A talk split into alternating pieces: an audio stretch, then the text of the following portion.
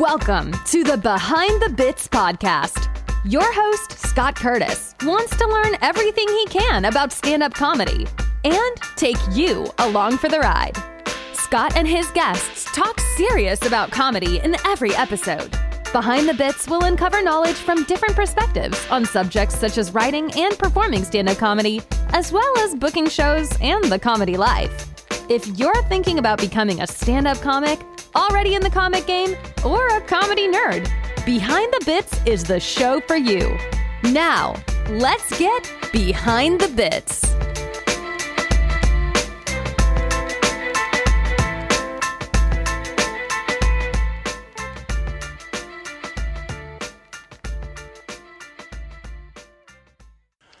All right, Ian Bagg, it is great to have you on the podcast. Holy cow. How's it going?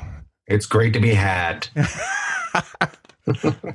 Let me tell you, um, last week I reached out to probably um, eight, I think eight comics uh, to be on the podcast, and you were the first one to get back to me, and I think a total of two of eight. But after a couple days, uh, you were, you had been the only one to get back to me, and uh, I'm just thumbing my nose at the rest of them. They, yeah, take, we don't need them. We don't need them. We got Bagg. We don't need them. I'm sorry, my dogs are coming in here and they're rattling all around. So oh, I'm that's trying to make them a little quiet. Apologize. That, yeah. you know what's funny is, uh, yeah, I, uh, I get some and I try to answer all. And I try to just say if I can do it between this time and that time, I'll do it. Yeah. So, but I, and you were very easy. You're like, okay, and you Yeah. dealt with my you dealt with my brain too because like it's just I'd ask the exact same question three times. Is this just is it just audio? Yeah. And you're like, no, I told you earlier. So, I thank you for that. Appreciate that. yeah, we we're all a little screwed up right now, so that's Oh okay. yeah. And then and then I was panicking because uh, I was like, oh, which which email did I tell him to email me? so Yeah. I was looking and I'm like, oh god. And of course, of course, I didn't finish sending my email, so there you go. Whatever. Yeah, so good. It's partly you. It's not just me. I. Yeah, yeah. I th- I think I I think I got the uh, winner of the stupid contest there anyway. so um I I got introduced to you on Last Comic Standing. Uh, you were season nine. And um, I remember watching that with my wife and just thinking, uh, you didn't really care about uh, what the judges thought. You didn't care about what kind of comedy you were supposed to do or anything like that. You just kind of did your thing, and that's that's kind of why you were one of our favorites. Uh, Oh, that's so- nice. yeah, so I, I thought you were I thought you were really cool, but what I didn't know is the whole crowd work thing that you do. I mean, you you did that a little bit in the show, but not. I mean, Right. you, you pretty much had to do your act. And the funny thing is, is I'm on this comedy group that has a bunch of um, old timers. And uh, uh, we're talking like originals at the comedy store, or like Dreesen's in there and stuff like that. And there was uh, a thread about about crowd work and um, all the old guys were saying don't do it. Don't do it.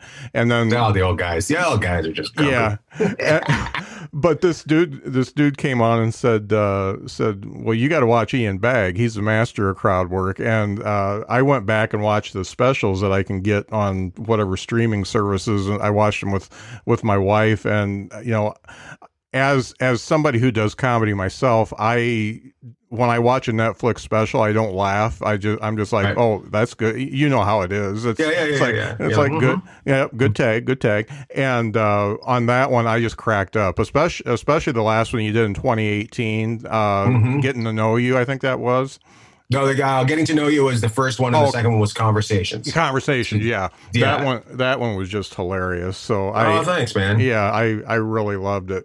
I Oh, wanted thanks. That means a, it means a lot. It's from a comedian to enjoy something. It means means means more than than norms. I don't need those Yeah. norms. Tell me they. yeah. Co- So com- and that's the way all comics are. They they want to make the audience laugh, but if another comic says they're funny, then it's better than getting paid almost. I've got I've gotten in trouble many times in my career for making the back of the room laugh and forgetting about the audience. So yeah. So So let's let's go back to the to the young Ian because uh, um, obviously nobody nobody wants to um, be a comic when they're uh, uh, ten or twelve years old. But you're did. you're you're growing up in Canada, right? I grew up in Canada. I grew up in uh, northern British Columbia, a place called Terrace, BC, which is uh, n- uh, the closest American city is uh, Ketchikan, Alaska. Okay. so that's what. Yeah, that's Yeah. where I grew up. I actually had uh, my uncle was a preacher, and he spent half a year with his family in Newfoundland. Oh, Um, uh, they they had a house there, and they talked about going to the shore and grabbing the squids that w- washed ashore and popping their heads off and putting it in a stew. So I, I don't know if that was true or not, but they, that, I can believe it. The, the, Newfoundland people are very interesting up there. They're Yeah. very interesting. yeah, I, Uh, I, They, they- they have this thing called screech where you take a, a, a, a swig of a hundred. Uh, 110 proof. I can't remember if it's before you kiss the fish or after you kiss, kiss the fish, but it's there's a fish involved, so Yeah. they'll, they'll they'll put their lips on anything in Newfoundland. right right so um obviously you had to have been influenced by some comics at some point what what were the first ones that you got into when you were growing up my parents had uh, Bill Cosby records, and I loved listening to those um, just because of the picture he drew, which is I could see everything he was talking about, and I could draw this. I could had this movie going on in my head of what he was talking about. Mhm. And then Jonathan Winters Yeah. uh, was another one who Yeah. were where I would say I was in my crowd work style was influenced where I just take something and spin it, you know, spin it. He would just able he was able they was given one word. He was like a brilliant guy. He was given one word and he create a whole story behind it, Yeah. which is kind of kind of a little bit where I just let my brain go, right? Uh-huh. To whatever somebody says. Um, and then um, um, Sam Kinison and Eddie Murphy were the tapes we, when I was. So I graduated in '87. I'm finally saying how old I am. I don't care. I graduated high school '87, '88, and um, uh, when I was about 15, I think we uh, that's when Eddie Murphy was huge Uh-huh. and uh, Sam was huge, and just uh, the the just the uh, you know the, the Eddie was just stupid funny. It was just stupid. It was just, just it was just stupid funny, which I love. yeah And then Sam was just like, "We're kicking open this door and we're going in there. Yeah. I don't care." So that's that. So if you take all that, I think that's me. Yeah. I'm sure, and sure there were some others that you know influenced me as well, but those were the big ones that influenced me. right i i get that i get that from you and uh, the funny thing is i talked to somebody who used to um, he actually roomed with sam kinison and uh, he said everything off stage was actually bigger than what he did on stage so know, yeah he was he, he was definitely uh, a hard one to handle and and Yeah. the bigger he got the harder it was No, I think I think I'm thinking pretty good at reining mine into just while I'm on stage. Of Mhm. course, I, I I have an imagination. I, I, I'm the same person. I I am the same person on stage as I am off stage, but I'd say I on stage I'm I'm in concentrate. right So Yeah. it's just like a watered down version of of me in real life. Yeah. So that's Well, yeah, so- I, I, I get that because I don't think you could do what you do up there if you were faking it. Because uh, I mean, Oh, that's, thanks. I mean, your your reactions and stuff like that have to be real because it's real time stuff. It's not stuff that you wrote six months Right. ago or a year ago. So yeah, Well, I I, when a guys when people ask me about how do you do crowd work, I'm like, don't ask the question if you don't want to hear the answer. You want Yeah. to hear their answer. If you have you're asking the question to get to your joke, yeah, then then that's not crowd work. Yeah. you know what I mean. Like Right. it's it's it's a conversation. It is actual conversation. You have to be curious about what they're saying to you. Right. The funny thing Yeah. is, is early on, I uh, I read a comedy book, and they've got a whole chapter on crowd work, Mm-hmm. and uh, I won't tell you who the author is, but uh, he, Shooty. Yeah, no.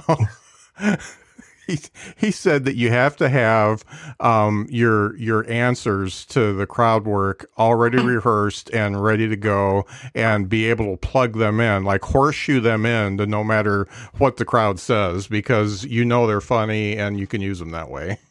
no, I, I guess so, but um, I'll, I'll smile politely during Yes, that one. yeah. I would just, I, I, I would say, um, just, just make sure you have information, information, information. Like, overload yourself on information. So if somebody talks to you about something, Yeah. you know what they're talking about. You may not be, you're not going to be an expert on it, but at least you can keep up the conversation. And Yeah. and don't be afraid to say, I have no idea what you're talking about. Right. You know Yeah. I mean? Yeah. So Well, So, it's yeah.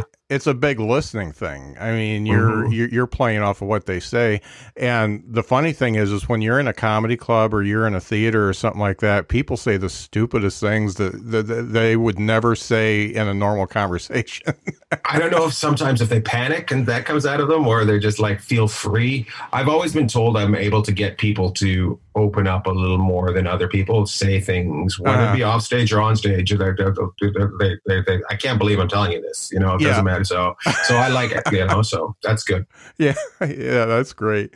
So obviously, you're you're listening to Eddie Murphy and Kinison and Cosby and all those folks, uh, but um, little little Ian Bagg uh, wanted wanted to do something else at first. So what did you did you uh, you, you went to school for something about blowing Well, things up, right? I, I was working in a gold mine. I was working Okay. for a company, uh, uh, Titan Explosives, and uh, they. I started out at the bottom. I just I was 19, 18, 19 years old. Mm. I, I, when I first graduated from high school, my mom's Australian, Oh. and my grandma, my grandmother had passed away, and at the and my mom had gone. I would say in the springtime, and then when I, my sister and and me had finished school, we went with my father over to Australia to say goodbye to my grandma, and I stayed. I stayed in Australia for about another year. Um, so 18, 8, 17 to 18, 18 and a half, 19. So yeah, about 18, about 18 years old. Uh, I spent a year in Australia just doing random jobs. And like my uncle, uh, my uncle owned a, um, he was an accountant and he owned a big firm and they had all sorts of weird, weird clients. And one of the clients they had was a place called Durkin Amusements. Uh-huh. And he said, he said, you're going to see Australia. And I said, okay. And he said, I'm putting you with a client and you're going to see Australia. And I'm like, okay. So he just gives me the address. He stuck me with a carnival. I went I went and worked with this carnival for three months. We we did all the big like uh the national shows they were called. We went to Adelaide, Melbourne, um, Brisbane, and I seen the big cities and I got to hang out in these cities for two weeks at a time. So it was I was gone for six weeks, I think. Mhm. Um, and I, I just I, I would help put things together when I was just like I didn't know what I was doing. Af- Yeah. After doing that, never going to a carnival ride anywhere. People are on class, you know, they don't have anything. So uh, so I got to see three big cities, and then I came back and I, I, I hitchhiked around and and seen Australia, and then I said, well, it's time for me to go back to Canada. So I went back to Canada, and after a couple months of living at home, my dad said, "You're getting a job, you're paying rent, and Mhm. you're gonna you're gonna do something, or you're going to school." And I was like. I don't really want to go to school because I know what I want to do. I want to be a comedian Uh-huh. right? And, and I'm in from this small town in the middle of nowhere, and this is 1988, 19 between 87 and 90. This is when this all takes place. Mhm. So no internet, right? Yeah. No, there's just how, how do you become a comedian? I don't know. We're in, we're in a logging Indian village in the middle of northern Canada. Nobody's Uh-huh. ever done that before. Nobody's got you. Well, you just go down the road, and it is not like in my head. It's still an Archie comic. I'm Yeah. walking down the street one day, and some limo goes by and goes, "That guy seems funny. Put him in the car. Let's go." so, so, so I, my dad goes get a job. So I get a job at the um, Titan Explosives, and it's I start out. I always the job is uh, a, a big uh, semi trailer pulls up, and I unload all the dynamite and put it into a magazine in the middle of nowhere Uh-huh. and and then uh, and then another truck pulls up and I unload all the dynamite from the magazine into that other truck and it takes it into the mine. So I do that and slowly they teach me how to drive the truck. I have to take all these courses for explosives and being safe and stuff like that. Uh-huh. And which is funny because the guy that taught me would just smoked hash the whole time he was doing it. and um and then I I just kept going up in the company. And then all of a sudden I was at, I was working a gold mine. I was just working in a gold mine, probably about two hours north of Terrace. And I was at, camp and uh, just, just, just, you know, a 19 year old kid and it was awesome. Yeah. You know, I, I'm, I'm, I've, they give they've given me on my own pickup truck. I'm in the middle of nowhere. Uh, we drink every night and I blow things up. Yeah. It is, it is the military without, you know, without, yeah. you know, there's a chance of dying, but I don't have to fight anybody. Yeah. I don't have to listen. You know, it's way, it's just, it's just awesome. And I'm just like, and then they say, do you want to go to school? And I'm like, yeah. If I could become the big wig at this, yeah. And I'm making yeah. stupid money too, by the way. Yeah. Stupid money. Uh, so I'm like, okay, so I just come home one day and I'm going to move to Vancouver. I'm going to go to, I'm going to school. Uh, but before I go to school, I want to try to become a comedian. So I go down to Vancouver, me and my buddy Trent, and it takes me another nine months. I would say nine months to a year before I hit an open mic. I party my face off, mm-hmm. uh, experimenting with lots of drugs and, uh-huh. and all kinds of things. I finally, I finally uh, get the nerve up and and I go on this um, open mic contest at a place called Punchlines in Gastown in Vancouver. Mm-hmm. Um, and it's a contest, and I go on, and all my jokes are written on my hand, and I'm so nervous they sweat off, and I end up doing impressions of fish. Uh, um, I don't win the contest, so I think I'm done. My career is over. Uh-huh. Like so, I, I, was I was just like, oh well, that was fun. I'm walking away, and as I'm walking away, the manager of the club said, "Hey, you're really funny. You should come back and do open mic next week." And I'm like, "Well, I thought I lost. I thought I didn't get to do it." And he was like, "No, that's just a contest we had. You, we, you can come do open mic." Had I not had he not said anything to me, I would have never gone back. I would have oh, went to wow. school. And so, yeah, just kind of like that's basically been my career. Just kind of a little bit of, of luck and a little bit of um, naivety. Yeah. Uh, so it just kind of got me where I should be. So that's that's how I started doing comedy. Yeah. How did you get from doing the uh, open mics when you know what how did you grow in that to where you could actually make a little bit of money at it?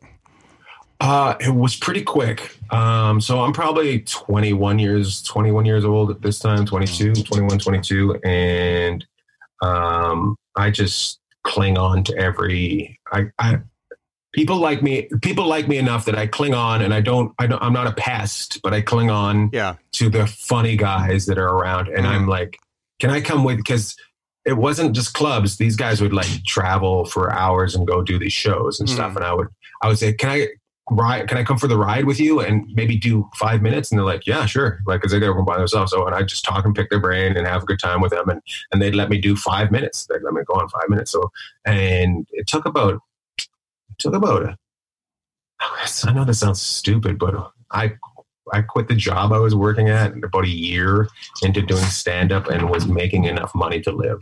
Yeah.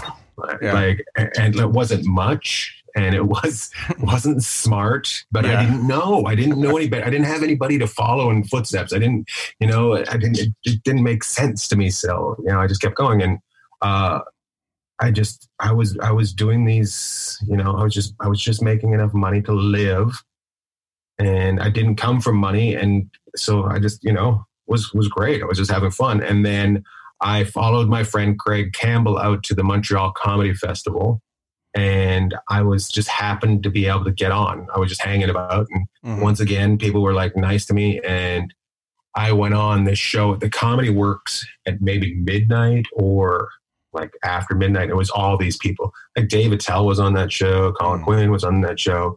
Uh, you know, uh, like Chris Rock, like tons of people. And I just went on. Somebody was late, and they, Ian, do you want to go on? I'm like, okay. So. I go on, and I just do well enough that this guy named Lucien Hold sees me. And Lucien was one of the owners of the comic strip in New York. Mm. And he's, he came up and gave me a card and he said, if you ever are in New York, I'll put you on stage.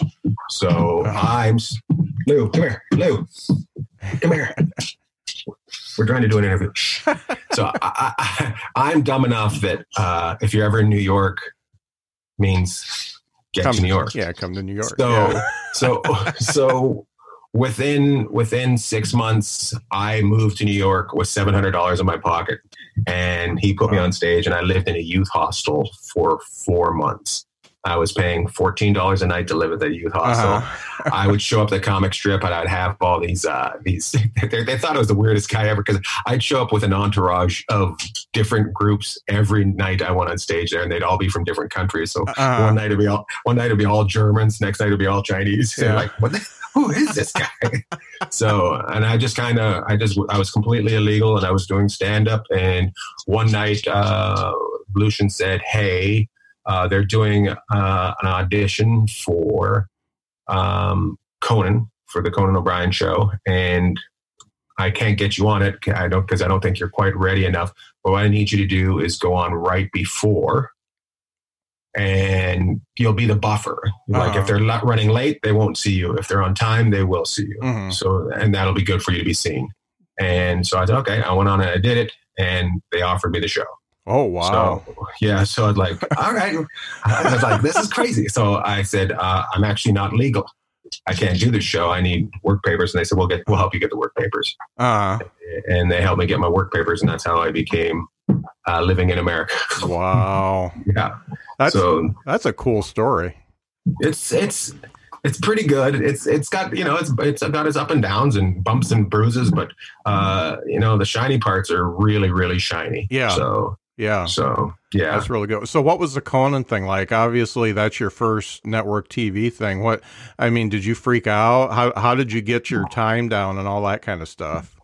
I used to do. I I was one of those guys again that when I moved to New York, I'd go on stage all the time. So I was able to do this that five minutes. And at that time, I think it was about six or seven that you do, mm. and they give you the material. You, you know, they pick you pick show them the material, and they tell you what jokes to mm. do and and they, they trusted you and i just did that set over and over for about three months mm-hmm. uh, while we were waiting for my work papers and we got them done and uh, yeah it was just it was it was i just remember being so nervous and uh, my buddy tom papa at the time i was buddies with tom papa he uh-huh. came with me um, but i remember like this is you know what's so funny about it um, so barry katz is a big time um, manager kind yeah. of guy, mm-hmm. kind of a douche too. Yeah. but anyways, he came up to me and he's like, he's like, it's so crazy that this character you do, this character you do, and I didn't understand what he was talking about because I, I went on, I went on and in what I owned, my best clothes that I owned. So my uh-huh. best clothes at the time were a pair of logging boots, a uh-huh. pair of shorts, and a logging shirt. Uh-huh. And I had, and I had like I looked like I was coming right out of Seattle, the grunge scene. I had the hair and everything, and I went on stage, and they all thought I was doing a character, but that was just me uh-huh. at the time. So you know, just a dumb kid from the middle of nowhere. That yeah. so so, and I ended up doing Conan about three times um, and, and about a year, I did it about three times. And uh, then I ended up moving out to LA. And um, I ended up doing the Craig Ferguson show after that. And they kind of just walked away from me from the Conan show, and never used me again. I didn't know that I didn't, I wasn't smart enough to know that they would be butthurt about it. Yeah. They were. So, so, you know, the shiny times and then the low times. And then, you know, so I just, I just, I just want to do shows, you know. Right. Yeah. I, I, I didn't have any like at the time I didn't have any great ambitions for sitcoms or anything or being a writer or anything like that. And mm-hmm. everybody else seemed to have that going on. I just i wanted to be funny. Right. That's all i wanted to be. I didn't understand that there was this ulterior motive for a lot of a lot of you know comedy. Yeah. So exactly. so my my my dream my dream when i was a kid was when i'd watch these comedians and they'd go on these shows and they were so funny. And then I would see them on daytime TV doing uh, like game shows. Mm-hmm. So that's to me, I was just like, that's the career I want. I want to go game shows. I want to do stand up at night. I just uh-huh. want to just do it and do it and do it and just make people laugh and have fun because they look like they're just hanging with their friends and having so much fun. I yeah. just like, oh, look at that. It's just like just hang with your buddies. it's awesome. Wouldn't it be great if Hollywood Squares could have just kept going? I mean, it- there's no reason why it shouldn't have. yeah, I mean that's the- that's such a cool show, and everybody that was ever on it, they talk about. I mean, they just drank the whole time. They, Right. they even Well- even between because they'd film about six or seven shows a day. Yeah, and yeah, that's, in that's between they, are all about. they go do shots or whatever, and uh, then come back, and they were in the bag for most of it. Wait until as soon as Netflix starts doing game shows, that's when it's going to get good. As soon as Yeah. they're- Yeah. Netflix starts doing game shows, so Yeah, that's that's really cool. So let's talk about your act. Did, was the um the conversations with the crowd was that something that you did pretty much from the beginning, or did that come later? How did that work it was from you? the beginning, but it wasn't. It wasn't the. It wasn't. I was when you say I was at the time. Steven Wright was huge, Mhm. so the the way to do it was bum bum bum bum. But like, and Yeah. then I had a little bit. I'd have a little bit of a conversation with the audience always. I remember always. I get in trouble for it all the time, and that's why I liked emceeing the best because you could do it. Because when you emceed uh, the, the club, when uh, um, the MC is a very important job. So when when you got to MC, they told you there's three things that you had to always ask when you went out of the crowd, and you had to you had to make that crowd feel like it's your it's your house. Right. You're you're Yeah. welcome, you got to so so who's you would ask uh, so who's never been here before, hmm who's who's uh, from out of town, and is anybody celebrating anything? yeah And and you know, guys, you had to work. You had like they made you ask those questions every Mhm. time. So you had. I was started. I started off with having a conversation with the crowd. You know, so and they were very, it's- which was it's a great. It was a great way of doing it. They really made the MC. You know, if it's going to be a good show, if the MC is good, so the MC is very important. Take this serious, Yeah. and and I was very serious about it. It was just fun. I remember, yeah, Yeah. it was it was good times. Yeah, so but I, I used I so I had uh I had this kind of um, deadpan, um, maybe one-liners, uh, short jokes. I've always been known for sh- doing short jokes. Mhm. Um, like I can get a lot of jokes into a five-minute set and stuff like that. I've always been told that, but um, a little bit of crowd work. Uh, but this guy I was very similar to at the time from Seattle. We, we became friends and we'd go to all the shows in Vancouver. He'd come up and he'd stay on my couch all the time and we'd go out and do it. And his name was Mitch Hedberg. We just Mm. kind of, we just kind of ran, we'd run around Vancouver doing all these shows and Uh-huh. he had long hair and I had long hair and we, we like grunge music and he, you know, it was just Uh-huh. so yeah that was i was very i I- he he really stuck at that but we were pretty similar when i first started out that's why we got along quite well it's Mhm. funny when you when you start out you're like you you um you're attracted uh like a magnet to the people that are like you Yeah. and as your career grows the it changes it's you're pushed away from the people that are like you Mm-hmm. so and you hope you hope that that you know you you want to be i guess as you grow grow you want to be really stick out you want to you don't want to be like anybody else You you So- become a brand is what you know. Really, what happens is you become more of a brand, and anybody that's like you, it's like you know, I'm drinking Diet Pepsi. Diet Coke doesn't want to hang out with Diet Pepsi, so you know, it's it's it's kind of is- which is sad, but it's, it is it's the way I, it is. I, I, I miss the I miss starting out and hanging with guys and just having just it's it, you know if, if there's anybody out there that's just starting out it's it is really the best time of stand up is when you're starting out and everybody's confused and asking questions and having fun and of course you know there want somebody's gonna there's always gonna be that somebody shoots out quicker than somebody else but Mhm. don't worry about it it's like popcorn we all pop at different times yeah, yeah Uh, I'm I'm glad you mentioned uh, the the art of being an MC because I, I had a, a guest. His name's Garrett Elzinga. He's at um, uh, the MC for Dr. Grins up in Grand Rapids, Michigan, and he's he's very much like you. He takes it seriously, and he knows that you know, okay, the MC has to do the three things. Uh, you know. Um, uh, first time out of town celebrating and let the crowd do all the talking that they need to do so that when the headliner comes up they shut up and and and you know it's an art but a lot of clubs don't really care about it anymore they don't have a real MC and they just have whatever person is available and they don't know how to do it. And then the headliner doesn't get the right crowd warm up that they're supposed to get. So as a society right now, it's everything that we do, whether it be a farm or, you know, like factory farms or factory comedy or factory, you know, or fast food. We don't, we just want the finished product. We don't want to make, you know, the, so I'm, you know, the biggest thing I was talking about somebody about this whole pandemic. I hope it changes the way we do things. You know, mm-hmm. like the, the the farm the farming comes back. Yeah, the, you know, you know, like that that the love of of the land. Yeah, comes back. The love of art comes back. The mm-hmm. love of making cars comes back. We don't just do it, you know. And and and the and the the worker, the Western world worker, is is more appreciated than just used to get someplace. Yeah. So, because I, I, you know, I, you know, whatever. That's I don't. We don't need to talk about that. But I, I feel I feel the same way about stand up. Sometimes the show, like the biggest the biggest annoyance of a comedy club is actually having to put on the show.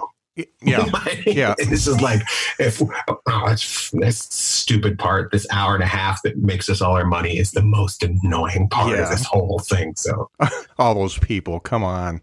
Yeah.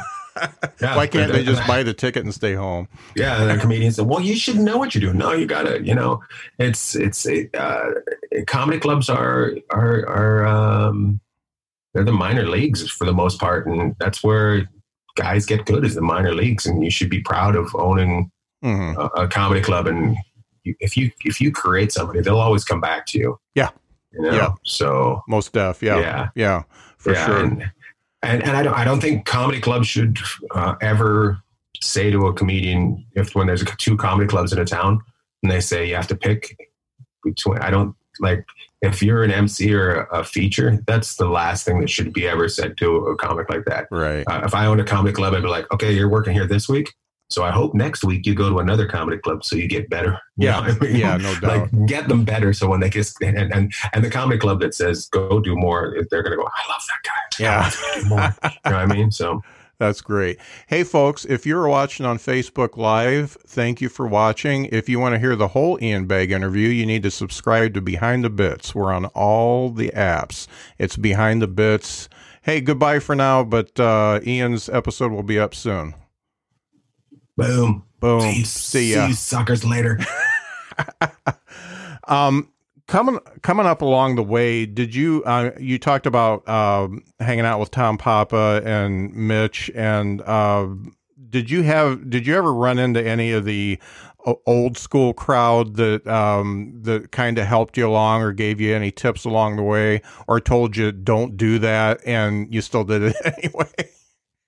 Um, I was told a lot. Don't do that. I yeah. was told a lot, and, and I, I, I remember I remember being annoyed because I remember thinking, I'm doing this for me, not uh-huh. you. You know what I mean? Like if yeah, just do your own thing. Like I, I have, I get into, I have some uh, people that don't appreciate me, right? Uh, there are comics, and we're all going to have that, you know, whatever, whatever. Uh-huh. Uh, but because I, I don't, I don't let my features or MCs sell anything. Hmm. because mm. I just my big thing I just I just want to have that time with the crowd with myself afterwards. Uh-huh. I just I just that's you know it's I have to sell the tickets to get people in there. Right. I have to deal with if they're not selling tickets. I have to build for the next time I'm coming in there, and I just I want to be able to do it. Mm. People are like, well, that's just mean. I'm just like, no, uh, featuring and emceeing is you're not there for the money. Mm. You're there. You're there because you want to make the next person not be able to do their job. Yeah. That's the MC, MC does not want to be the, the, feature to be able to follow. The feature does not want the, the headliner to follow. I, I, I respect somebody if they are if I have to struggle when I first get out there because yeah. people are still excited about the last guy. Yeah, I'm way more excited to that than a guy selling T-shirts. You mm know what I mm-hmm. mean? It's just like it's just like that because you know what, that guy wants to be a comedian. Yeah. That's that's, that's all he's got the drive in him for to, be- Yeah. to be a I, I I totally love that. That's that's what it is. You know, and and and and you should never rely on somebody else making you money. You know, like it's it's. I don't know if we're supposed to swear on this or not, but Oh, it's, you can, yeah. It's it, when the money's shitty, the Mhm. money is shitty. Yeah. When the money's good, you can make a very good living. Like, Uh. I don't, I don't know where I'd be ten, like ten or fifteen years ago if we were going through this now. Like now, you know, like Yeah. I'm, I'm not, I'm not panicked at all right now because I've been able to save my money. and, Right. You know, like so. Sure, if we if we if we're talking next year at this time, I might be a little bit more panicked, but Yeah. but you know like uh it's that's i but i don't know you know like i i when guys are, are features and they talk to me i'm just like just become the king of your town have a job where you make money where you don't have to worry about making money doing stand up Mm.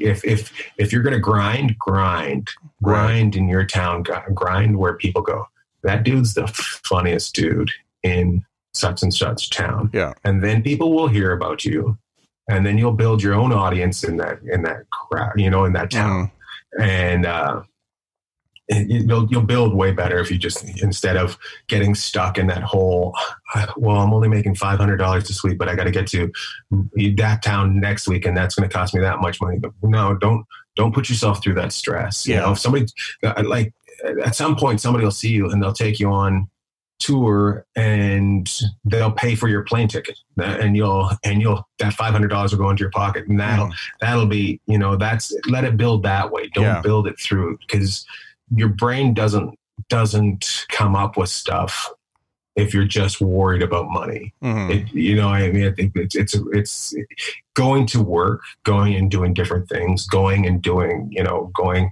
out, out with people and and seeing different things that's what helps you write jokes Yeah. that's that's that's what makes things different if you just if you're just doing stand up and worrying and staying in a house smoking pot and worrying about money you're just doing exa- you're just talking about that Yeah. you know and and we've all seen comedians do that Yeah, that's So- that's funny. I I really just going back to what you said about uh, feature acts. It's funny because I I was in another discussion with uh, uh, people who feature, and uh there was a whole thread about it. And it, you know the the basic gist of the thread was okay. The feature act is supposed to take the audience to a certain level and stop so that the so that the uh, headliner can do it.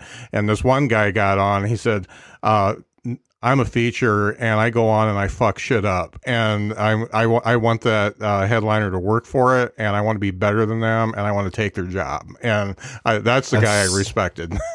that's that's the guy that's going to get the job too. That's the guy that's going to get the phone call and say, "Hey, so and so missed their plane, Mhm. and we need a headliner for tonight, and you can do it." yeah, yeah, So, yeah. That's that that's great.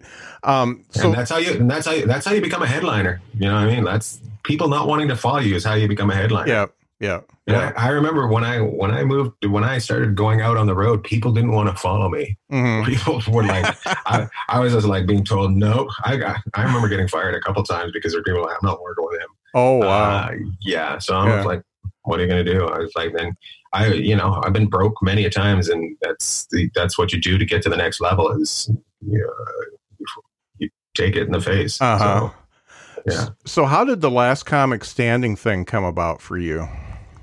Uh, they'd asked me since year two of it and I'd Really? said no. And I said no, no, no, no, no, no. Uh-huh. And then uh, a friend of mine started producing it, and she asked me three times, and I said no. And then I said yes, and she quit the show. So it's like, oh, okay. But I, I, I really didn't. I didn't even want to do it. Even the that year, I didn't want to do it. I just. I remember the day of the first day, I, my alarm went off. I looked at it and I was like, I'm not going to do it. I'm just going to go Uh-huh. back. I went to back to bed and and my my phone rang from my manager and he said, "Go to it." I said, "You said you're going to do it. You go do it. They want to know where you are." So I went and did it. yeah. And when I got there, I when I got there, uh, it's funny that you said you didn't seem like you didn't care. The only time I cared was the first the first show. I just was like, "What if I can't get through the first round?" That was the only time that I was. like, Uh huh. And then after that, I was like, "I don't give a shit. Kick me Yeah. off this show." yeah. but they did. Stupid, stupid contest. Yeah. That, I mean, it was just it was just so funny to watch you go up there and just like uh I don't care and and I'm I'm gonna I'm gonna say my shit. I'm gonna get off the stage and uh, I'm gonna go to the finals. That's just, that's just the way it happened for you. So that's crazy. you know what's funny is they they actually uh, they got their they got the, I got my comeuppance. Uh, was they said uh, they um, disqualified me in the finals. Oh yeah, I was disqualified. Did you not get to go on tour then? No, I did go into it, you, but you, I was I was okay. I was number five, but they didn't let me. They were like, "Nope, you don't get to win." Yeah, like you, know, you don't get to be first, second. You're you're disqualified. They yeah. want to make sure that happens. I was like, ah. so did that? I obviously that helps people's career in some way. Do you feel like that um, if you hadn't done it, um, things might be better or worse for you? No, I was actually surprised how great it was. The people that watched it, I, I, I grabbed a whole new audience. Like it took yeah. me to another level. So, uh, had I known that, I wouldn't have been so snobby and done it. You know. So yeah. Uh, but I just thought, it, always thought it was a contest, and you know, like I don't really want to get involved in a contest. It's, you're kind of handing it over to it's other people to judge you, and I was like, whatever. Yeah. So uh, I, you know, I did my first Showtime special before that, and I did my second Showtime, uh, my second special after that and had done lots of things. It's just, you know, at the end of the day, stand up, everything you do, nothing's, nothing's the giant step. It's just another, you know, step. Mm-hmm. So, and then sometimes, you know, the steps are a little, you know, a little nicer than others. Right. Right. Now you're known for um, some pretty grueling tours uh, when when you can actually tour. It, yeah, I, I love it. I, you love it. Does uh, mm-hmm. uh, does your wife love it? Uh, she, she she's known nothing but like okay. so yeah. uh and she's she's a very independent independent person mm. was something that, that I've always been attracted to so um she kind of yeah she just she doesn't really affect her I guess you know every so often when I first go but like if I have a couple weeks off mm. when I first go back out um she'll she's like nah yeah. And, and and for myself, when I've been doing a long time, I at the end of something, I go, nah, so yeah. that's you know that's that's uh, that's what it is. But I come home uh, on you know Sunday nights every, and I leave. You know I come over every week. I come in and out, out and out. So mm. that's uh that's how our life works. Right. I don't stay out. I don't stay out for a long period of time. I just go out a lot. Yeah. So yeah. that's cool. That's cool. Your writing process, obviously, your stuff uh, pretty much comes from it's it's your personal personal stuff. It's stuff that's happened to you and uh, people you've run into and stuff like that. How do you how do you write? I mean, do you um, do you have like a writing schedule? Do you just write stuff down as you as you think of it? What what? How does a joke form for you? If I, I have uh, done some writing for other people, so if I am doing some writing for other people, I'll sit down and write out things. Um, as far as writing for me, and it's kind of tough right now because it, I, I write on stage. I'll take uh, something and then I'll work it out on stage. Mm. So that's usually how I do it. But uh, I have the different ways of, of writing. So I just kind of my problem with writing is I can watch a comic and go, I can see them sitting at a table coming up with the idea idea. Uh-huh. Like that, I, it drives me insane when I, I'm like, you didn't do that. You know yeah. what I mean? You didn't do that, or you, like you seen something, and I can see that you you sat down and wrote out fifty different ways, and this is the way you decided to. You know, so mm. that, that, drives me nuts. I I enjoy um uh, I like I enjoy truth and things. I yeah. I, I, I, I don't like my comedy. I don't like it being I can forced comedy. I like it being natural. So yeah. Mm-hmm. And, and, coming from a personal place, that's that I, I, do the same thing. It's the only thing you you can really be honest on stage with. If it's right, if it's generic or uh, a story you just made up because you dreamt about it or whatever, it, yeah, just, yeah. it doesn't hit the same because you don't believe in it. And right, yeah, yeah, that that that makes sense to me. Going back to uh, the the the whole crowd work thing has that ever backfired on you? Have you ever gotten somebody so pissed off that they came at you or yeah, anything? Yeah, yeah, I've had a couple. Yeah, I've had punches. I've had punches thrown. uh, I've had people upset with what I've said. You know, but um, everybody, it, it, happens to everybody. I, you know, I, I, you know, Gaffigan's a buddy, and I know he's gotten into arguments with people about food for crap's sake. So you know, it's just it's Yeah. just it's sometimes just going to be that person. There's just going to be that person. We don't we don't do stand up for that person. Right. You know, we we do stand up for the other people that get get it. Yeah. You know, um, stand up's about making somebody laugh at something that they never thought they would. Mhm. Uh, but there's a difference between a person that wants to laugh and a person that wants to be offended. right. I, I, I got a perfect example. Like a guy put on uh, my Instagram yesterday. Uh, I don't enjoy this kind of comedy, and and I put well.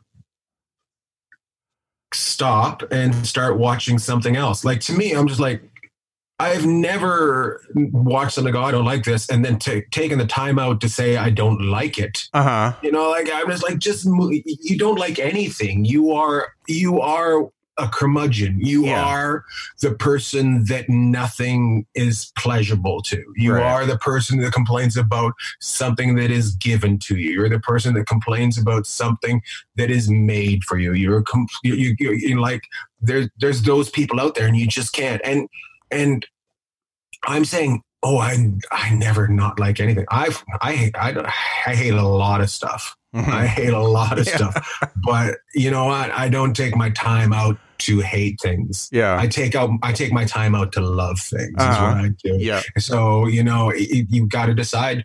You know, when you do stand up, do you? How do you live? Like I was told a long time, if you we if you if you believe uh, your best um, reviews, you Mhm. believe your worst reviews. Yeah. So you just go. I. It is what it is. Yeah. That's what. That's what you have to be. You Yeah. It's. It, you know. There's no way you can please everybody, and the funny thing is, is No. I've watched, I've watched a lot. I, you know, since we're quarantined, uh, my wife and I have watched a lot of like Netflix specials and Amazon specials, and just uh, comedy specials in general, just to watch them. And I'd say probably sixty percent we don't we don't get through ten minutes, and I shut it down. There's a. There's Yeah. a lot of shit out there. Yeah. there's, like, Yeah. there's a lot of. But that does that make you write a review for every, every one of them? No. Does that make you no, like you know? I just go on. just- Yeah, yeah, you just you just move on. It's that's that's what's great about the time we live in. There's so much to watch. right. You know what I mean? And you don't, you know, like I just hmm. and, and and and not everybody loves strawberry. You Yeah. know, that's why there's Neapolitan because some people like chocolate, some people like vanilla, and some people like strawberry. Yeah. you know, like you just and some people like it all. So, but uh, uh, you know, nobody eats the strawberry and then complains about the chocolate and the, and the people that like just strawberry get just strawberry. yeah, yeah. so Yeah. The one thing that's frustrating that I've seen is the the fact that we do have all this available to us and say you're you're coming to South Bend, um obviously somebody's going to buy a ticket if they don't know you, they've got a hundred different YouTube videos they can watch to see what type of comic you are and if they don't do that and they come in, oh, I didn't know he was going to be like that. I Well, I it- say, it- I, I say that a lot. a lot. I'm like, I, I, uh, I, I just like, did you really not check out what I did before you came here? like, like seriously. I- I- and I don't think you have to. Like, if you have an open mind, you're like, I'm going to see this. If I like it, I like it. If I Yeah. hate it, I hate it. But Right. I decided to go. But if I'm like, I'm going to put some money down for this, and I want to know what it's all about. I'm Yeah. going to check it out. no doubt. Yeah. Like, that's a, I had no idea Corvette only had two doors. this disgusts me. That kind of person, you know what I right. mean? Yeah. So Did you ever I, uh I, I think I think a lot of people don't like to take responsibility for themselves. Like, Yeah. Oh, I bought something to I bought something to something I don't like. Mm, my fault. Uh oh, it's your instead of Yeah. saying, you know, yeah. they say it's your fault instead of theirs. Yeah, no doubt. Did you ever work with uh, Bob Zany when you were doing feature stuff? Uh, once in a while, yeah, yeah. We had Yeah. the same manager for a bit, so I, I, I'm pretty sure he, you know, he at that time he kind of, uh, I'm sure, yeah, a couple times I'm sure he's said, "Ah, I don't think we should work together because it's a Yeah. lot of crowd work for, but yeah, his crowd work's different than mine. it's So- different. It's different, but I think as far as guys that I know, it's probably the closest to you as as anybody I've seen. Yeah. Uh, well, I, I would say I'm closer to Jimmy Pardo than him. Oh yeah, yeah, yeah. And it's funny, Bob Zany, Jimmy Pardo, and Ian Bagg were all represented by the same company at one point. Oh yeah. Yeah. the the Omnibus. crowd work triplets. Yeah, yeah, that's yeah. great. Well, if you don't if you don't like that crowd work, we got this crowd work. Yeah. If you don't like this crowd work, we got that crowd work. Um, this is something I ask everybody. Uh, what three things do you wish you would have known starting out that you know now? I wish I had taken a marketing class. Mhm. I didn't know that I was going to have to market myself. Um, it's it's really one of those things. Um, um, I, I I know this sounds stupid, but I wish I had taken like uh, uh, uh not so so much a film class, but maybe an editing class. So I, it's in you know I mean because at the end of the day, you you're the only one that's going to sell you, and Mhm. I I don't know if you're anything like me, but I hate selling me. Yeah. I hate it. Yeah. So if I can do it without having to talk about myself, it's so much better to Oh, yeah. make something. So that's what I've been doing is learning. You know, like I work with some guys that help me out now. Mm. So with the editing and stuff, but I still try to peek, peek in on their shoulder and stuff like that. Mm. Um, just having, if I could, if my parents had lived in Los Angeles, it would have made my life way easier, you know. And they had been in the show in show business rather than Gary's Auto Supply. you Yeah. know? it would have been so much different. But Yeah. no, I don't. There's not much uh, I I I change. Um, you know, um, I don't know. I I, th- I'm, I think I, I'm pretty. I, I don't know if you're allowed to say it. If if you are, like I, I, I'm. I feel like I'm really, really lucky doing what I do. So I feel like I'm gracious. Mm. So, oh, it's interesting. My wife has decided to print something off right before this. come in, say hi to him. Now that you've done it, just come in. Come on, say hi. I've decided to use the printer right beside you. Hi there. Sorry. I you were just talking to yourself. I was just talking to myself. Did Yeah. that? Uh, That's uh, such a loony. at least you didn't say again. Uh, again still yeah I, I I- you know I, I, I'm I, I like to think I'm I'm really really lucky with what I do like uh, stand up has brought a lot of things to me that um that um, uh, that little kid that we talked about in Terrace British Columbia would never expected you Yeah. know? That's So- great. Uh, before we uh, get off, I wanted to talk a little bit about the um, uh, first year podcast. Uh, Ian, Ian Bagg bought a house. Uh, tell me what that's all about. Uh, uh, I, I I actually just ended that one. Oh, that one you? just ended. Whoops. Yeah. So, uh, but th- there's a bunch you can listen to them on. Um, and it's this is so funny. This whole thing. So I bought a, me and my wife bought a house in her hometown, and Uh-huh. I'd never had. I didn't even want to own a house. You know, like it just. Mm-hmm. eh, So all of a sudden one day I was like, "Yeah, we should own a house," and she found one. We bought it, and my mother-in-law lives in it now, and and we use it as a vacation home. And but you Mhm. know, it's it's a, it's a really nice house, but it needs some work on it. So I was talking to this guy uh, who who was he's he still is um, a uh, contractor, and he would show up to my shows all the time, and I, I started asking him some questions, and he said uh, he tell me about this, and I said.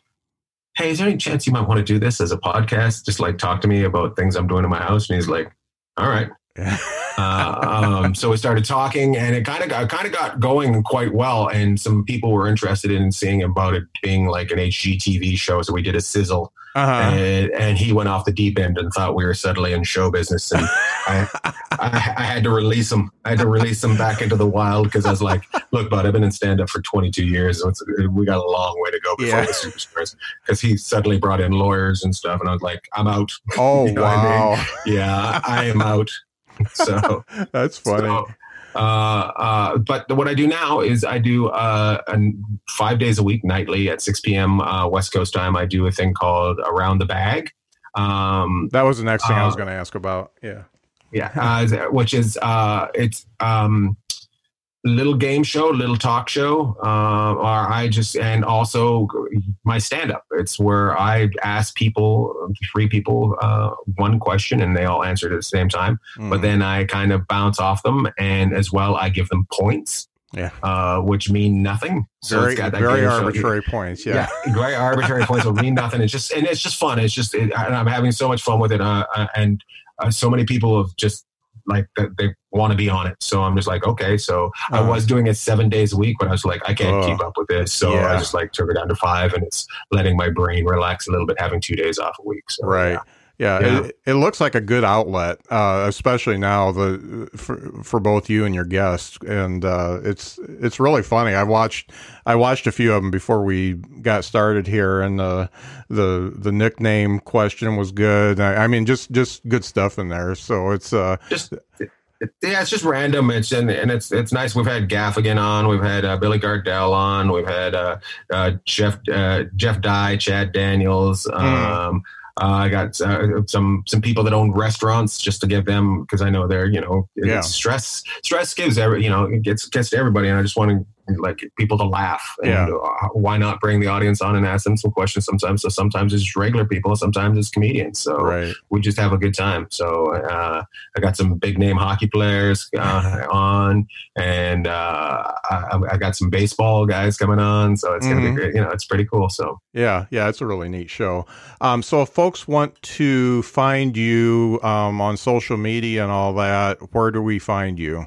Uh, you can go to my website, which is ianbagg.com, I A N B A G G.com. But uh, you can go to my things that I like to do. I love. Um, I don't love. I don't love any of it to be honest with you. I love uh, uh, the Instagram Ian Bagg. I enjoy putting up pictures of stupid things, uh, sun sunsets from sunsets to my dogs to promotion things. So Mm. I put up everything there, and it's not political. I find that uh, uh, that's the best one to be not political on is Yeah, the Instagram. yeah, Uh, got my YouTube, which is uh, Ian Bagg Comedy, which is the big thing that I'm pushing during this whole thing. I want to really build up my YouTube following, get Mm. get people there. It's got uh, clips from uh, shows, and I'll be putting up a, a whole show after I've finished putting up this these clips.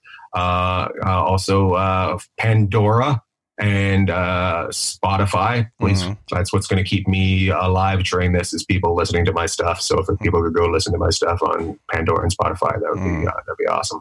great, great. Well, it's been really great having you on, and uh, I think I learned Oh, Facebook. Facebook. Oh, Bag yeah, Facebook, Facebook, yeah. That's Face weight. Yeah, yeah, yeah, yeah, yeah, what, what we were on for a while there. yeah, yeah, yeah. Yeah, it's been really great having you on, and uh, I I think I learned a lot, and I really appreciate you taking the time to do this on the Behind the Bits podcast. It's great. No, I appreciate you uh, being even a little bit curious about me, and uh, and uh, love your love of stand up. That's what uh, that's what the best part about it is. I, it's it's it's pretty great. Yeah, you're one of the best ones out there. oh, thanks, man.